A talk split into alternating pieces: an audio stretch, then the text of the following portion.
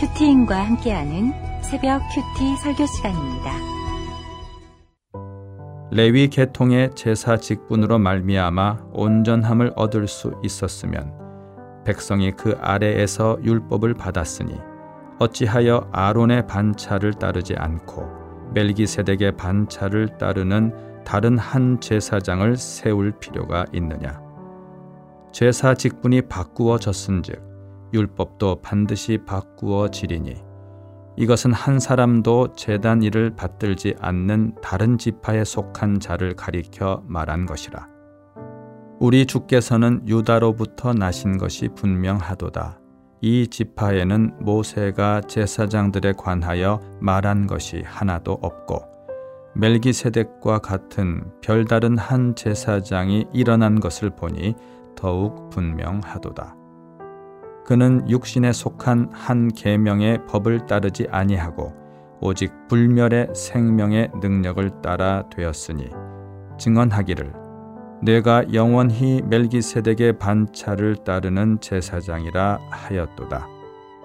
전에 있던 계명은 연약하고 무익함으로 폐하고 율법은 아무것도 온전하게 못할지라. 이에 더 좋은 소망이 생기니 이것으로 우리가 하나님께 가까이 가느니라. 죄의 공장인 우리는 이 세상이 너무 좋습니다. 구속사의 말씀을 들어도 여전히 세상을 기웃거리는 우리의 모습을 어떻게 해야 할까요? 우리는 호적 물고 죽자를 구호로 외치며 가정을 지키고 이혼을 막는 것이 사명입니다. 이 이혼을 막다 보면 고, 교회 공동체로 인도할 수밖에 없다고 하셨습니다. 더 좋은 소망을 품게 하기 위해 예수님을 소개해야 하기 때문이죠. 우리에게는 죄를 끊을 힘이 없습니다. 죄 짓는 것보다 더 좋은 것이 있어야 죄가 끊어집니다. 죄인인 우리가 세상에 흘러 떠내려가지 않고 더 좋은 소망을 갖기 위해서 함께 오늘 큐티 말씀을 묵상해 보겠습니다. 첫 번째로 옳고 그름으로 바뀔 수 없다는 것을 깨달아야 합니다. 저는 어렸을 때 에덴 동산에서 선악을 알게 하는 나무 실과를 따먹지 말라고 하신 하나님의 말씀이 이해가 잘 안 되었습니다. 선악을 알게 되면 좋은 것 아닌가? 무엇이 선이고 악인지 알면 분별하고 더 지혜롭게 되는 게 아닌가 생각하면서 하나님께서 혹시 인간들을 무지의 상태에 두시려고 따먹지 말라고 하신 건 아닐까 의문을 품은 적이 있습니다. 그런데 여러분 주변에 이 옳고 그름, 선악의 그름, 옳고 그름으로 화신이 되어 있는 사람이 있다면 어떻게 생각하시겠어요? 그 사람과 가까이 하고 싶으신가요?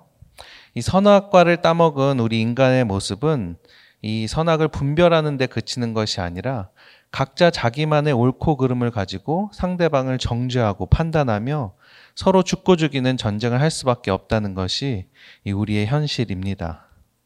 우리가 학교 교육을 받으며 지식이 쌓이고 이 옳고 그름에 대해 점점 많이 알게 됩니다. 그래서 젊음의 혈기가 왕성할 때 이 겪은 고난이 없으면 자기들이 아는 지식을 가지고 이 부조리한 사회를 비판하며 정의의 사도가 되려고 하죠. 그런데 시간이 갈수록 그렇게 해도 변하지 않는 세상에 좌절하는 시기를 반드시 겪게 됩니다. 우리 인간들은 모두 죄인이고 죄인이 모인 세상은 악으로 가득하기 때문이죠. 가정에서도 마찬가지입니다. 선남선녀가 속고 속이는 결혼을 가까스로 해서 행복한 가정을 이루어보고자 하지만 이내 배우자가 나의 행복을 위한 구원자가 아니라 어, 그도 구원이 필요한 죄인이라는 사실에 어, 또 한 번 절망을 느끼게 됩니다. 혹은 내가 스스로 구원자가 될 수 있다고 생각하지만 이 변하지 않는, 끝나지 않는 전쟁과 갈등 구조 속에서 또 좌절하게 되죠. 그런데 우리가 내 힘으로 행복한 가정을 만들 수 있었더라면 인간의 선한 의지와 사상과 기술 발전으로 아름다운 사회를 만들어갈 수 있다면, 즉 레위 계통의 제사 직분으로 말미암아 온전함을 얻을 수 있었으면, 이 율법으로 말미암아 구원을 얻을 수 있었으면 예수님이 과연 우리 삶에 필요했을까요? 이 멜기세덱의 반차를 따르는 다른 한 제사장을 세울 필요가 없었겠죠. 그러나 부부관계에서 한계 상황을, 어, 이 고난을 겪으며 이혼을 생각했던 사람은, 또 아무리 애쓰고 애를 써도 바뀌지 않는 나의 환경 속에서 절망했던 사람은 우리가 율법으로는 구원을 얻을 수 없음을 절실히 깨닫고 하나님의 구원을 구하게 됩니다. 멜기세덱의 반차를 따라 세워진 예수님을 비로소 바라보게 되는 것입니다. 옳고 그름으로는 이 사회를 바꿀 수 없을 뿐더러 내 옆에 가장 가까운 가족 한 사람도 변화시키지 못합니다. 이것이 선악과를 따먹은 우리 인간의 실존입니다. 내 주제를 아는 것이 가장 큰 은혜라고 하셨습니다. 그래서 피조물인 인간이 하나님을 떠나 옳고 그름에 치우치게 되면 그것 자체가 저주입니다. 나의 벌거벗음을 깨닫고 주님의 은혜를 구해야 합니다. 저와 아내의 만남은 초긍정의 이상주의자와 의심 많은 현실주의자의 만남이었습니다. 교회에서 만나 결혼했지만 서른 중반까지 각자가 살아온 삶의 방식대로 옳고 그름이 가득하니 결혼 첫날부터 전쟁이었습니다. 저는 결혼을 하자마자 신학교에 진학했기 때문에 어, 이 아내가 돈을 벌 수밖에 없었습니다. 근데 아내가 돈을 버니 우리 집은 살만하다고 생각을 해서 이 형편이 더 힘든 다른 신학생들에게 양보를 한다고 학교에 장학금을 신청하지 않았었습니다. 누가 누구를 배려하는 건지 이건 고상한 것도 아니고 참 주제를 모르고 개념이 없었던 것 같아요. 아내는 표현이 솔직한 편인데 이 의지, 자기가 의지하고자 했던 남편이 밖에서만 착한 척 다 하고 가정을 책임지지 않으니 무시하는 말로 공격을 했고, 저는 제 주제도 모르고 올소이다가 안 되니 아내에게 믿음이 없고 돈만 밝힌다고 공격했습니다. 이 둘 중에 한 사람이라도 말씀이 들렸다면 생색내지 않고 죽어졌을 텐데 각자의 옳고 그름으로 펄펄 살아서 날마다 갈등을 겪었죠. 그래도 말씀이 있는 공동체에 십 년째 붙어 있다 보니 의심 많던 아내가 먼저 목장 처방에 따라서 가게 일을 내려놓고 남편의 질서에 순종하는 적용을 했습니다. 더 나은 소망을 품게 된 것입니다. 그렇게 잔소리를 해도 변하지 않고 책임을 회피하던 저는 아내가 일을 그만두자 발등에 불이 떨어져 현실 감각을 조금씩 찾기 시작했습니다. 아내가 돈을 벌 때는 늘 외식하자고 했던 제가 이제는 그 돈이면 집에서 더 잘 해먹는다고 웬만하면 집에서 요리를 어, 하기 시작한 것이죠. 아내와 딸은 제가 밥을 준비할 때 제일 좋아합니다. 가정경제를 책임지는 자리에 있다 보니 예전에 저의 개념 없는 행동, 행동들 때문에 아내가 얼마나 힘들었을지 조금씩 상상이 되어 부끄럽습니다. 요즘 바쁘다는 핑계로 집에서 요리를 안 했는데 이번 주 목장은 저희 집 차례여서 제가 준비를 해야 할 것 같습니다.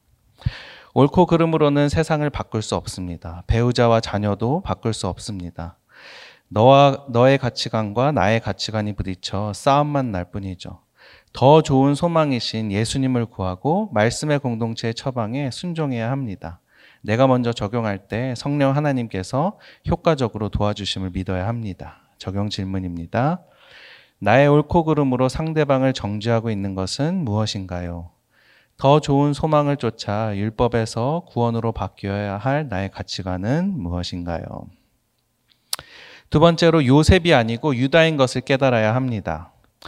옳고 그름으로 가다 보면 행위 구원으로 흐릅니다. 믿음이 있다고 하면서도 아이는 공부 잘해야 하고 남편은 승진해야 하고 또 서로서로 스펙 자랑하기에 바쁩니다. 올바른 행실과 부지런한 열심과 노력이 우리를 구원으로 인도해 줄 거라고 믿는 거죠. 그렇게 살면 세상적인 성공도 따라올 거라고 생각합니다. 그래서 우리가 요셉을 참 좋아합니다. 우리가 하나님을 믿고 열심히 살면 세상에서 요셉처럼 높은 자리에 올라 세상을 다스리며 살 수 있을 거라고 꿈을 꿉니다. 그러면 아무리 노력해도 안 될 땐 어떻게 해야 할까요? 사방이 막힌 것 같이 아무리 발버둥 쳐도 나아질 기미가 안 보이는 사람은 하나님께서 버리신 걸까요? 노력조차 할 힘이 남아있지 않아 지쳐 쓰러져 있는 인생은 어떻게 해야 하는 것일까요? 예수님께서 총리 출신의 멋있는 요셉으로부터 또는 거룩한 제사장인 레위로부터 나신 것이 아니라 며느리와 동침하고 찌질한 유다로부터 나신 것에는 분명한 메시지가 있습니다.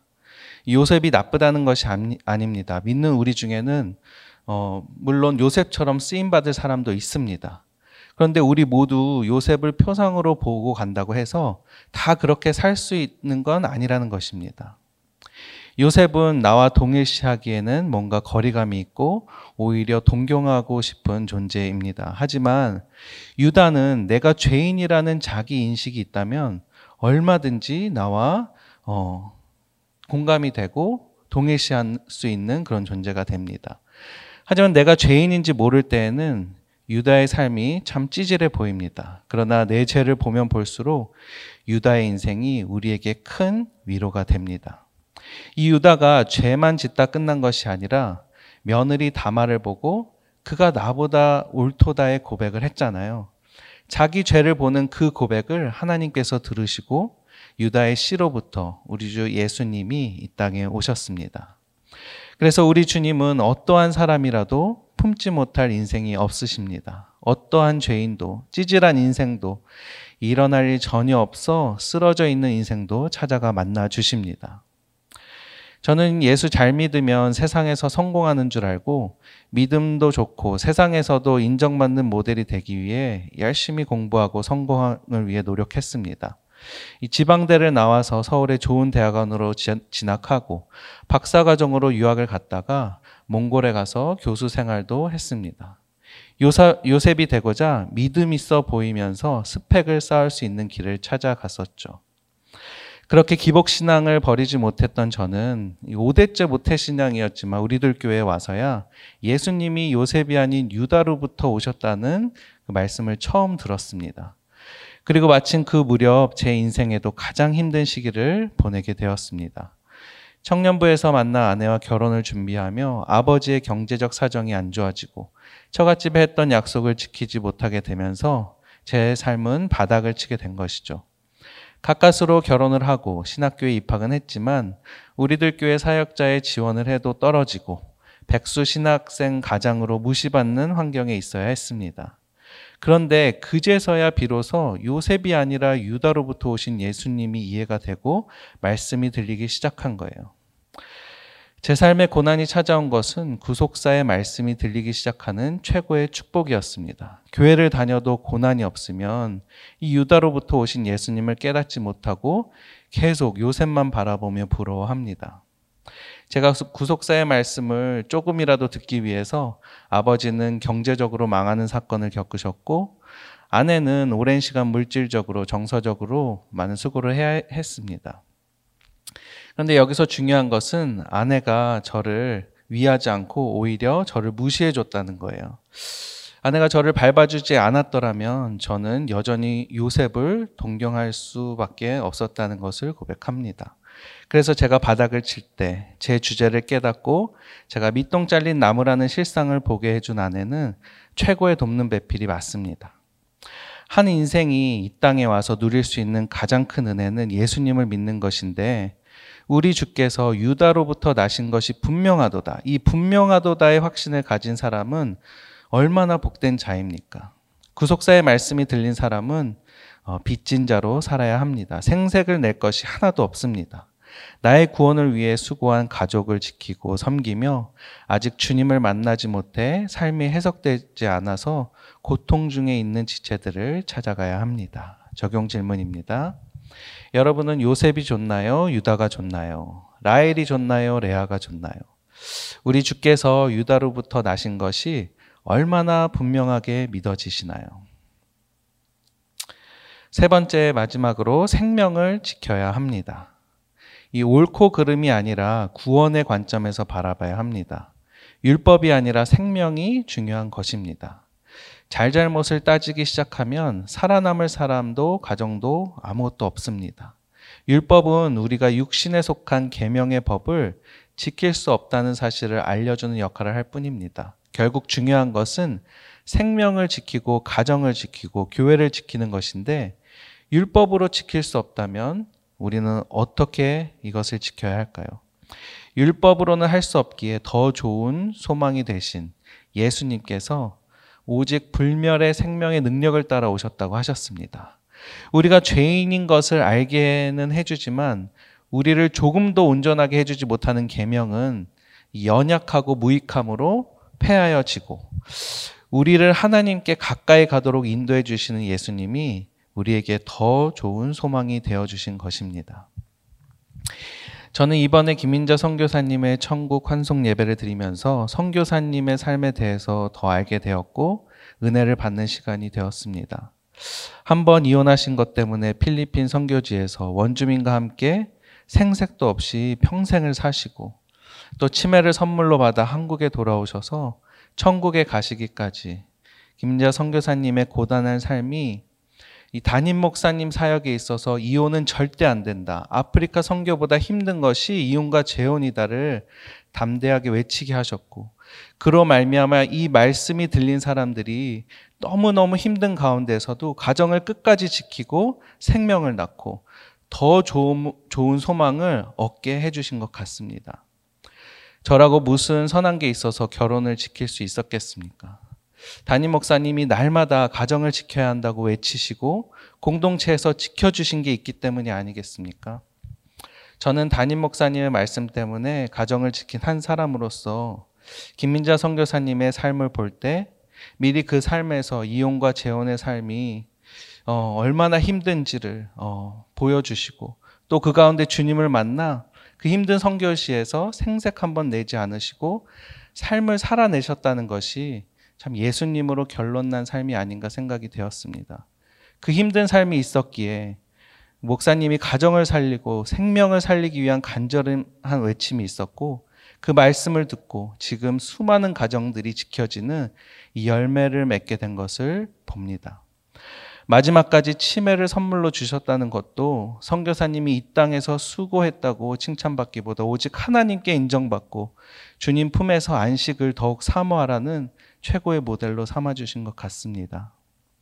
육신에 속한 계명의 법으로 보기에는 고난의 인생을 살다 가신 것으로 볼 수도 있겠지만 불멸의 생명의 능력으로는 선교사님의 삶을 통해 지금 수많은 가정이 지켜지고 영적 육적 후사들이 하나님께 가까이 나아가는 열매를 맺게 해주신 것을 믿습니다. 우리가 당하는 고난이 애매하게 당하는 고난이 아니라 불멸의 생명의 능력을 힘입어 더 좋은 소망을 바라보는 삶이 되기를, 그리고 빚진 자로 고통 중에 있는 사람들에게 예수님을 전하고 하나님께로 가까이 나아가는 우리가 되기를 간절히 소망합니다. 기도하겠습니다. 하나님 아버지, 저는 어려서부터 말씀을 들었지만 세계, 세상에서 이기고 이겨 기복으로 요셉같이 되기를 바랬던 죄인입니다. 하지만 내 뜻대로 되지 않게 두시고 또 막으시고 또 망하는 사건과 무시받는 시간을 통해 세상 욕심으로 가득한 내 죄를 보게 되니 비로소 유다로부터 나신 예수님을 더욱 사모하게 하셨습니다. 오늘 말씀을 통해 우리에게 더 좋은 소망에 대해 알려주시니 감사합니다. 율법에 매어 죄의 종노릇하다 죽을 인생인데 예수님을 믿고 따르는 인생 삼아주신 것이 가장 큰 은혜인 것을 분명히 알게 해 주시옵소서. 믿는다고 하면서도 여전히 세상이 두렵고 한눈파는 저희를 불쌍히 여겨주시고 불멸의 생명의 능력으로 옳고 그름에서 벗어나 구원을 위해 생명난을 적용하는 저와 우리들 공동체가 되게 해 주시옵소서. 일어날 희 하나 없는 성도님들을 찾아가 주셔서 말씀이 들리게 해주시고 성령님의 효과적인 도움으로 살아나는 역사가 일어나게 해 주시옵소서. 말씀으로 끝까지 삶을 살아나게 하시고 이제는 빚진 마음으로 나도 고통 중에 있는 가족과 이웃에게 생명의 능력 대신 예수님을 전하는 복된 인생 되게 해 주시옵소서. 애통함으로 기도하며 가정을 지키라고 외치시는 담임 목사님을 영육간에 지켜보아 주시고 구속사의 말씀이 들려 가정이 지켜지고 생명이 살아나는 역사가 일어나게 해 주시옵소서. 안성지방 큐티 목회자 세미나에도 함께해 주셔서 가정이 살아나고 교회가 살아나고 이 나라가 살아나는 부흥이 있게 해 주시옵소서. 부활이요 생명이신 예수 그리스도 이름으로 기도합니다. 아멘. 이 시간 각자 기도 제목을 가지고 계속 기도하겠습니다.